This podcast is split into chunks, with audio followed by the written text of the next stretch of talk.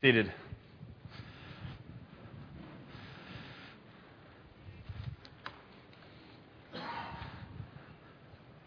There is, um, uh, boy, it's been an exciting week for me. I hope uh, your week has been just as exciting. I spent last week at the Yellowstone Bible Camp at a camp with uh, for the high school session uh, with a, a, lot of teenagers, and I heard that uh, heard from several of you that Landon did a fantastic job yesterday sharing, or last week sharing the words of God, and um, I'm looking forward to. I haven't listened to it online yet, but that's my plan here in the next few days. So I'm excited to hear what, what how God worked through Landon here this last week.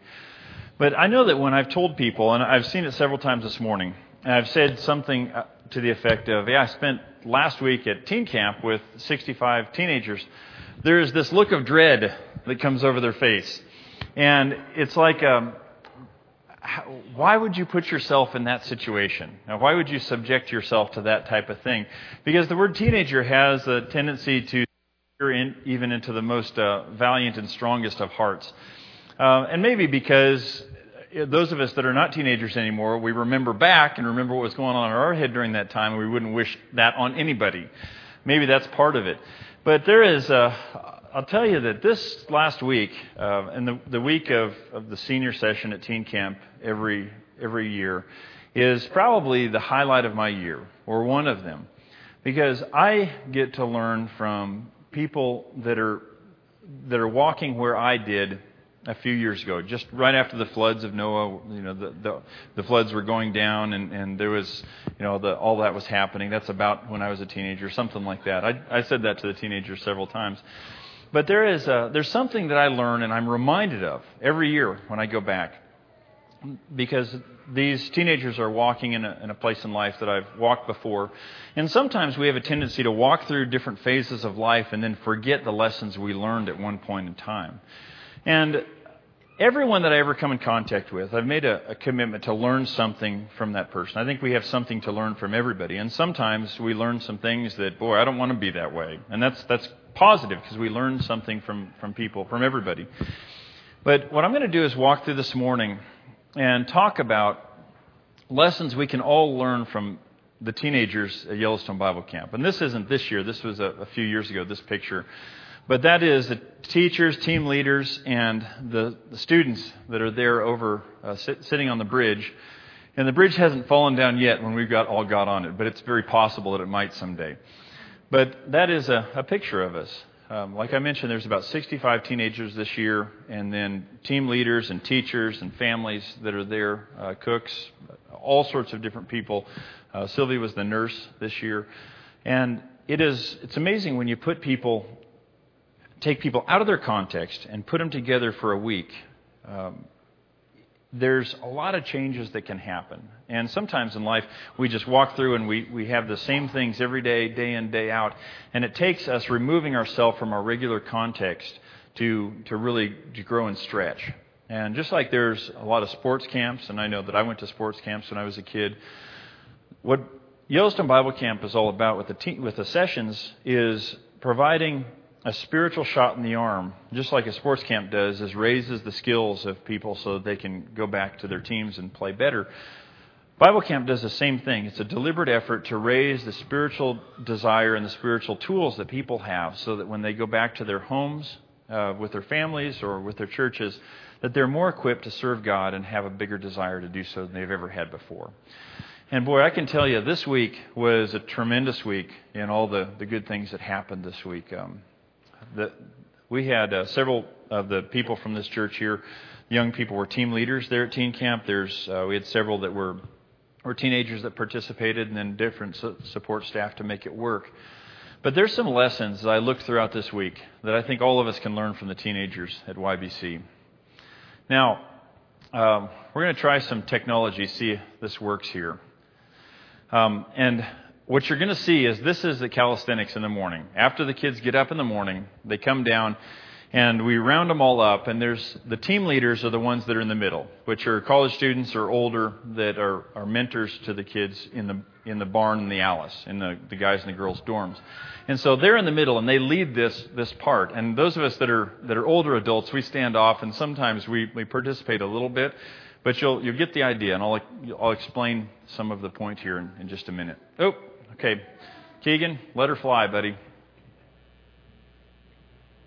My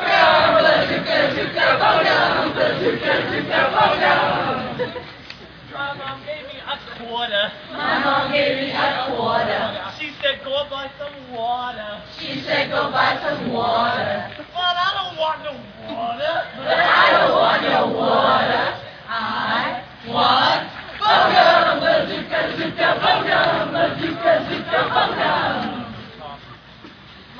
gave me a dollar. My mom gave me a dollar. Okay, you get the point there. I had um, a much, much longer clip, but that's plenty for us for this morning. Uh, the, the young man who is leading this, this wake up exercise, if we can call it that, is a guy named Corey Alfred. He's from Great Falls. I've known him since he was a, he was a little guy. He's 29 and he got engaged actually at camp. He's been dating a girl for quite a while. The girl just loves God and uh, he asked, Can she come this year? I'd love her to see something that I love very much about teen camp. So she came, worked as a team leader, and uh, Corey proposed this week, and so that was pretty exciting for everybody to see. And uh, just a, a couple that both love God deeply and are going to be a team for God. And Corey is uh, Corey leads this stuff better than anybody I've seen. It's it's impressive, but how he he cuts loose and, and allows himself to or promotes whatever that is, you know, all the chanting and everything. Look at Philippians 4 4. Okay, this is something that Cody read here just a minute ago. Philippians 4 4. Rejoice in the Lord always. I will say it again, rejoice. That is something that's, that is an instruction from Paul or, or command of God, and it's an indicator of how we are supposed to be as a people. And we have times of heartache that, and we see that in the Psalms, times that we have these great burdens. But as Christians, like we've talked about before, we're the only people that can say the future is better than the past. Because no matter what happens in this life, I just continue to walk in the light, and God takes me to be home with Him in a place that is much better than anything that I can ever imagine or see here. And that should be the overriding perspective of everything that happens in life is looking around and saying, man, there's a lot of tough stuff here, but I've got good news that I can share with people that can help people change and help people transform and help people not have to be burdened by the great things of this life. And what tends to happen with us as adults, and I can tell you that when I was a teenager, I was right there in the circle and I, you know, I, jumping around excited, whatever. I find myself that being a little tougher to do as I get older. Partially because I'm afraid I'll sprain an ankle or something like that. And it's not that bad, but there is a, but, but I, it's just different. And I can't really explain it. But I wonder if sometimes just the different little hurts of life that I've had over time and the different burdens that come on my shoulders, like the mortgage or, or whatever else that, that we tend to wrestle with as adults, that it doesn't just, I don't allow it to just take some of my joy away and not approach life with the great joy and uh, like you see in this demonstration here. And this is just one little example.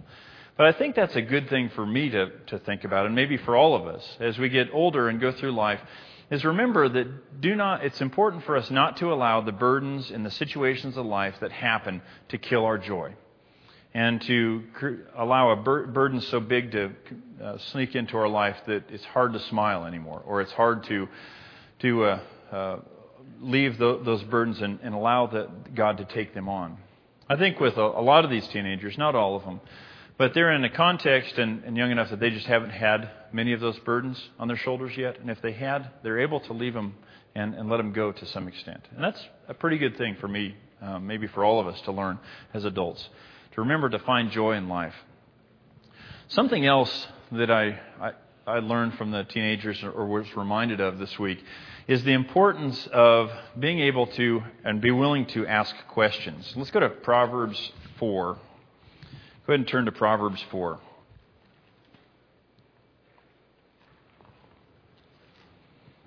Proverbs 4, I'll start reading in, in verse 1. Proverbs 4, verse 1. Listen, my sons, to a father's instruction. Pay attention and gain understanding. I give you sound learning, so do not forsake my teaching. For I too was a son to my father, still tender and cherished by my mother. Then he taught me, and he said to me, Take hold of my words with all your heart. Keep my commands, and you will live. Get wisdom, get understanding. Do not forget my words or turn away from them. Do not forsake wisdom, and she will protect you. Love her, and she will watch over you. The beginning of wisdom is this get wisdom. Though it cost you all you have, get understanding. Cherish her, and she will exalt you. Embrace her, and she will honor you. She will give you a garland of grace uh, to grace your head and present you with a glorious crown. And this idea here, when I read this, and I remember reading it as, as a young person, saying this phrase in there get wisdom, even though it costs you everything you have, pursue it and, and go for it. And that is something that all of us can live, live by. Uh, I saw it at teen camp uh, with a, few different ways. Uh, one of the things that, that we do is have some of the young men present devotional lessons around fire in the morning and the evening.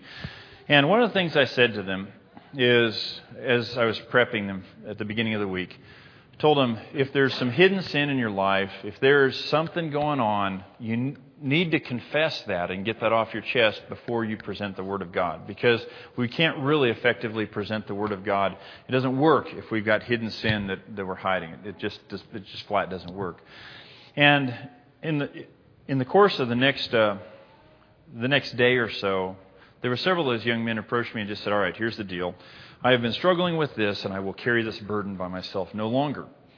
And can you please help me to understand what I should do from here? How do I avoid this? How do I go deeper with God? How do I work to leave that sin behind? And so we would talk through that. But it took humility on their part to do that and to say, I am at the point where I need to ask questions on how to resolve this. I confess, and I need just I just need help. I need guidance. There's different uh, people approached the various teachers and team leaders throughout the week just with questions about life. And I hope I don't ever get to be one who believes that I have all the answers and I don't need to ask the people around me how to to pursue life or proceed in life. Uh, I know that there's at the age of my children right now, I want to be one that is very open to asking the questions of those who have gone just ahead of me. The questions of what do I need to be prepared for? What's going to happen? Give me some, you know, throw me a bone, help me understand, because I do not want to try to invent this wheel myself. I want to know what, what, what you've walked through and how can I learn from, from your experience. What we just read in Proverbs talks about this is that gain wisdom and, and pursue wisdom with everything you've got, because in doing so, God blesses us and rewards that. And that's what I saw from the teenagers this week is a willingness to be able to ask questions and to seek counsel so that they could go deeper with God and understand what God wanted for them. Another thing that I learned from the teenagers this week is the idea of being adaptable. Let's go to uh, Ecclesiastes 11. Go ahead and turn to Ecclesiastes 11, verse 6. Ecclesiastes 11:6. It says, "Sow your seed in the morning, and at evening let your hands not be idle, for you do not know which will succeed, whether this or that, or whether both will do equally well." Okay, this doesn't talk about or doesn't use the term being adaptable specifically, but what it does is it says, "Sow your seed in the morning, and whatever you do in the evening, put effort into it because you don't know what's going to succeed in life. And so you need to maintain some flexibility and not get your head caught in one direction of this is how life is going to be, but be looking for, for different opportunities. I see that a lot in this valley. Something I noticed when I got here is that a lot of people here have their job and then they have something that they do on the side, uh, whether it be a, a rentals or, or some other some other job that they have, and quite a quite an industrious crew here in, in, this valley. And it's, it's really neat to, to see that. And that's, that's the type of thing that this proverb or this uh, section of Ecclesiastes is talking about. And something I noticed about the teenagers is that they, they were willing to be adaptable. Now, there's some of you might say, wait a minute here. I have a teenager and they're not adaptable, or I have a kid and, and they're not adaptable. Well, I think I know many adults, including myself, that are not adaptable at times. That's just, that's how we, we tend to roll in life. But there were several times during teen camp where we had to change the plan. Like we, one afternoon, we had sports set that we were going to, the kids were going to play sports in their, in their teams. So we announced it to happen, but um, it rained. And it was starting to thunder and lightning above camp, and we thought, you know, this isn't a great idea. And one of the other uh, wives one of the teachers there just said, "Hey, I've got, I've got some bingo. We'll divide them up into teams in the lodge and allow them to play bingo." And so we rang the bell. Kids came together at the campfire and said, "All right, we got to call an audible here. We're changing the plans. Come inside. We're going to play bingo." All the kids got, I've never seen people so excited about bingo in my life. And I had no idea that it could be so competitive. But teenagers will take, I mean, the, the game was on, and, and there was talk afterwards. It's, you would th- thought it was like a basketball game about someone who had, we would have won if they would have just heard, and, and they had the, they were, they were supposed to mark this, uh, this one on their, their bingo sheet. It didn't happen. It's just, it was just fun. But you could see that they were able to switch and adapt really quickly. There was an article that I, I, came across here recently, and I'm going to spend some more time on this another time and flesh it out because it was one of those articles that I read that impacted me immediately. And I thought, oh, that, that's it. That's it. This is important. He was talking about a, a guy, and he was writing it from the first person. Uh, he had gone, he had been newly married and had gone to a um, marriage enrichment seminar. And uh, he, the, the speaker said, What is the thing that tends to create the most havoc in marriages? And he, he said, Ben, I knew I had just gone through pre marriage counseling, and I raised my hands and I said, Finances and intimacy. Those are the two things that create most uh, heartache in marriages or the most dissonance. And the presenter said, That is incorrect. And you look at a lot of material, that's what it talks about. But what that is, is that's the symptom. It's not necessarily the problem itself, but it's the symptom. He said the greatest difficulty, or what creates the greatest difficulty oftentimes in marriage, is unrealized expectations. And that got me thinking, and it, this article talked down through it a little bit. And you can see that a lot, and I all of a sudden I saw it in myself a whole lot. And to use a, an extreme example, and there's situations, and I've, I've met people that find themselves in this situation where they get married, and within a short time after being married, there's a car accident, and one of them is in a wheelchair for the rest of their life. Well, that can create a lot of tension because there's some, there's some expectations there of how things should be. Now, sometimes we can go into marriage and think, wait a minute, I thought we were going to, to have this active lifestyle together. I'm I thought things were going to be this way, and this is not what was supposed to happen. And that creates heartache. It creates tension because life has not delivered what we expected. Um, maybe one that's closer to home. When you come home in the evening, there is this unsaid and unwritten expectation that when you walk through the door, things are going to be clean, put together, and everybody's going to have a smile on their face. And you walk through the door, and the kids have been playing with Legos or whatever, and it's everywhere, and the stress level, or anxiety level is here. And you walk into the house and think, boy, this is not what I expected, and I am upset because things should be different. And maybe the thing we can learn from that is that it's important for all of us to learn to be adaptable and to, to set our expectations in a place that is, that is real. Not that we have low expectations and just accept uh, and, and lower terrible standards. That's, that's not the point. But we modify our expectations so that when we walk through the door and there's a mess everywhere, we say, huh, that must have been a difficult day. Okay, uh, that means I need to be on my game and I need to change my expectations and I need to do it right now because it's game on for me and I need to, to be different. And I saw that from the teenagers on, on several different occasions. They were able to adapt, and uh, that's a good lesson for all of us. Here is, is one that uh, is really powerful. Uh, go ahead and play this, Keegan, and then we'll talk about it.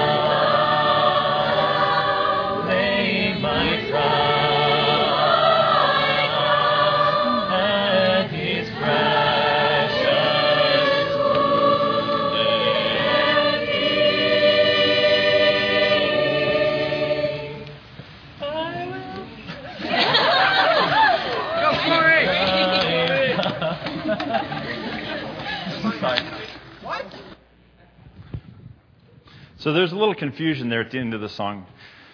But you, yeah, that's right. That's right. Go to Ephesians chapter 5. Look at this. And I don't believe this video that I showed you right there does justice. This is a campfire shortly before we all went to bed. And if you, um, if you Google, uh, what do teenagers talk about, I'm sure that you would not get this. But what I saw was 65 teenagers that were there singing with heart and being excited about what God is doing in their life and wanting to share that through song. Ephesians chapter 5, verse 16. Excuse me, verse uh, 18, 518. Do not get drunk on wine, which leads to debauchery. Instead, be filled with the Spirit, speaking to one another with psalms, hymns, and songs from the Spirit. Sing and make music in your heart to the Lord, always giving thanks to God the Father for everything in the name of our Lord Jesus Christ.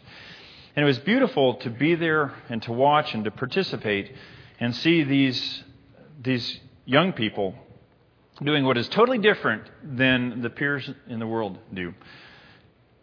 And dedicating themselves to sing songs that uh, talk about eternity, that talk about the spiritual life, that talk about transformation. And seeing them, you can tell being sold out and convicted in that. And I, I believe that the video just doesn't do it justice, but you get the ideas. they were they're singing with heart and excited. For us, I think that's always something that is that needs to be on the front of our mind when we come to to worship God or whenever we are singing to God is we give our best and we sing with heart because we're excited about all that God has done for us. Um, here's another uh, video. Go ahead and play this one. Like the best KP around. I'll put my money on it. That's right. Put faith in your army. Oh yeah.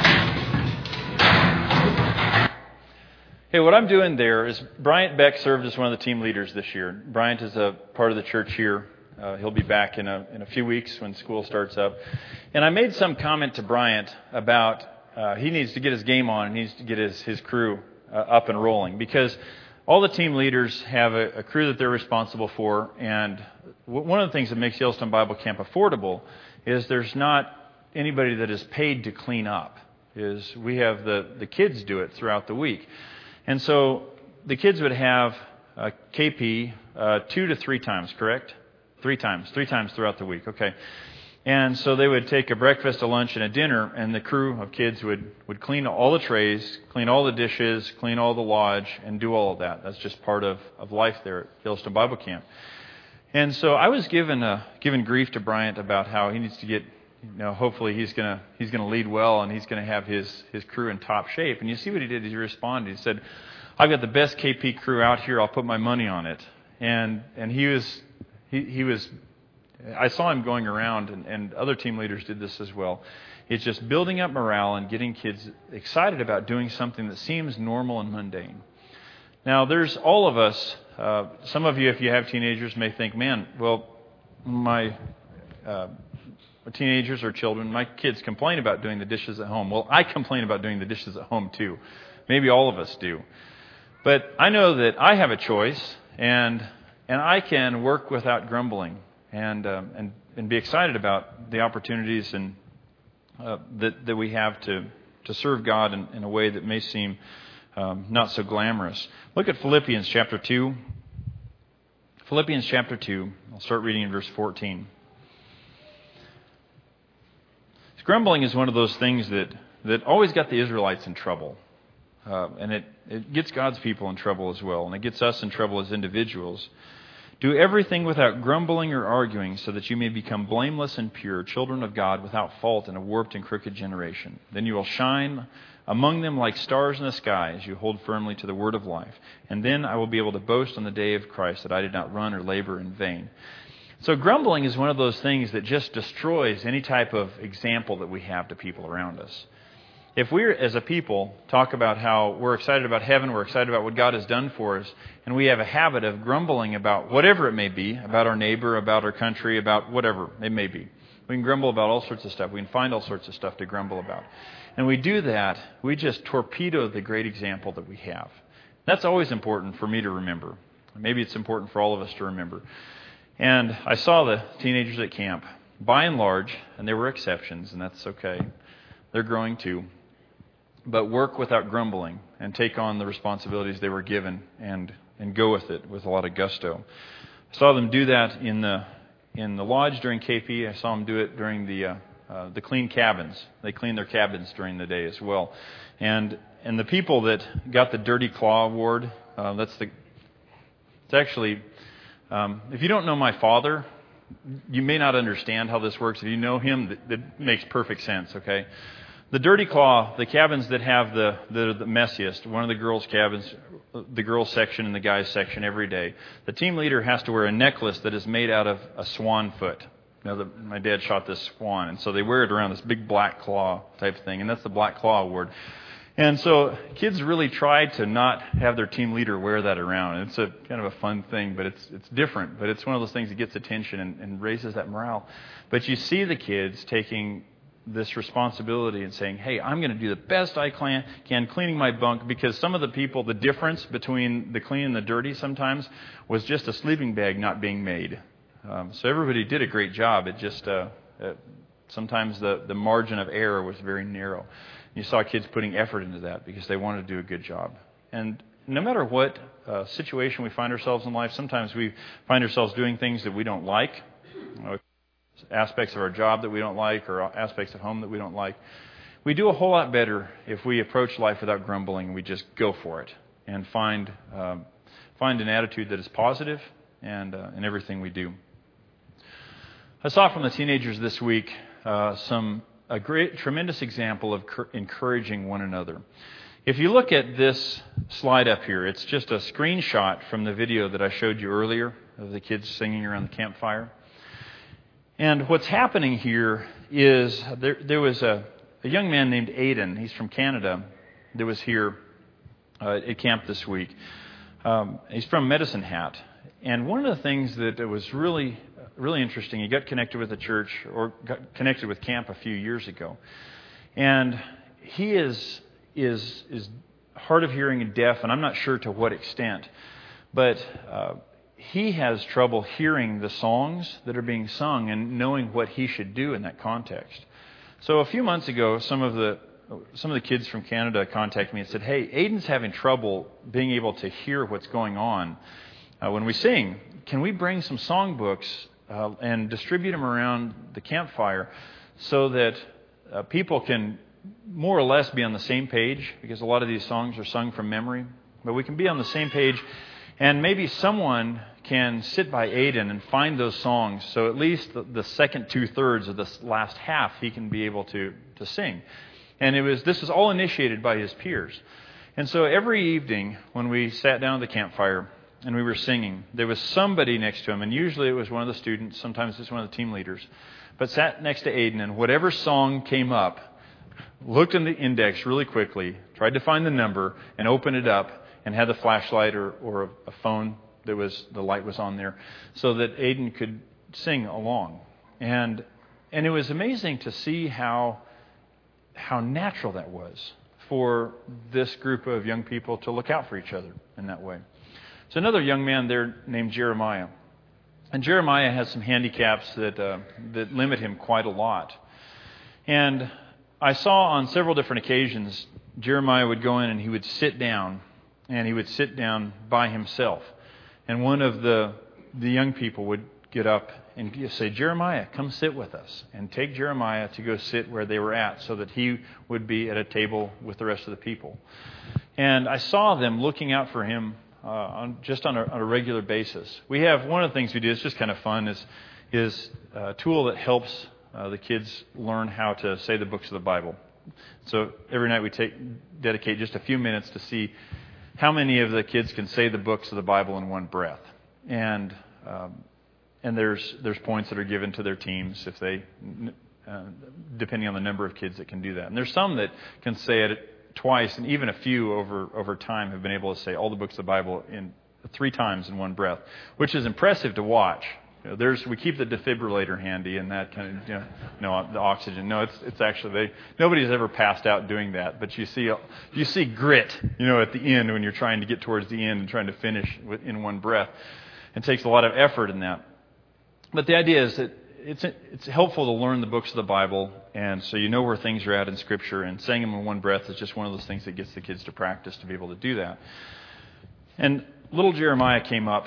Um, he's a very very small young man. He came up, and boy, he was going to try. He was going to try. And and he came up and and he, he took the microphone. And the first two nights that he tried, he made it about to Numbers or Deuteronomy. So four or five books into the, to the Old Testament. He didn't get very far. And the last evening, he got up there, and you could just see this this face of determination on him. I'm going to do this. I'm going to try to do this for my team, and I'm going to I'm going to give this a shot. And he gets up there, and he um, he starts in, and you can see it's not going to go very far. So the the presenter that was up there that night, that was holding the microphone, just started whispering the words to him and the rest of the books. And he walked through it and he just said all the books of the Bible. And he got done. It was really neat because the kids gave him a standing ovation because he pushed through.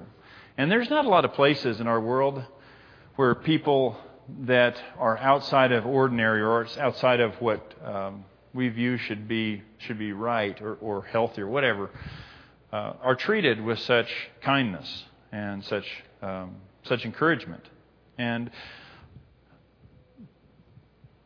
that's a, a good example for all of us.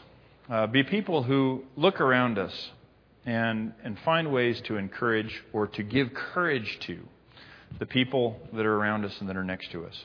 Because uh, all of us find ourselves uh, beat up and bruised by life at some point in time. We never know what the person next to us has gone through the day before or this morning. And it, it's oftentimes just those little words just that little courage that we give to somebody else that maybe picks them up and gets them through that day and makes a difference for eternity. Our words are powerful, and encouraging one another is, is a huge part of that. Now, we have uh, some great opportunities coming up here the next, uh, next week and a half. Youth rally that we host uh, here is going to be from August 10th to the 13th. And at camp, there was, uh, when I asked around, there was a lot of kids that said, My plan is to be there, and I'm hoping to be there. And school, things for school are ramping up, and so there's a lot of, a lot of other things happening as well. But there's a, it sounds like a good crew from camp has made that a commitment, say, I want to be here because I'm, I, I want that spiritual shot in the arm before I go back into the, into the school year. And I'm excited to be able to be here and to participate. And so that is something that I know right now, usually a week and a half before the youth rally happens, we're trying to find all the logistics and get all of those together. And maybe here we want to pull our hair out, you know. Uh, but the beautiful thing is remembering the big picture. Is that everything that we're going to put effort into here in the next couple of weeks, if we give the kids some opportunities to hear the message of God that convicts their hearts and gives them a platform to be able to build Christian friendships and relationships that are going to last for eternity, where they can encourage each other throughout the year. Boy, we've got mission accomplished. That means great stuff has happened. And so in the next weeks, if you if you need information, you talk with the Staleys. They're heading things up this year, and there's a lot of ways you can serve. There's a lot of ways that you can work. But this is just one more way that the church here works to step out to, to provide spiritual direction and guidance and spiritual tools for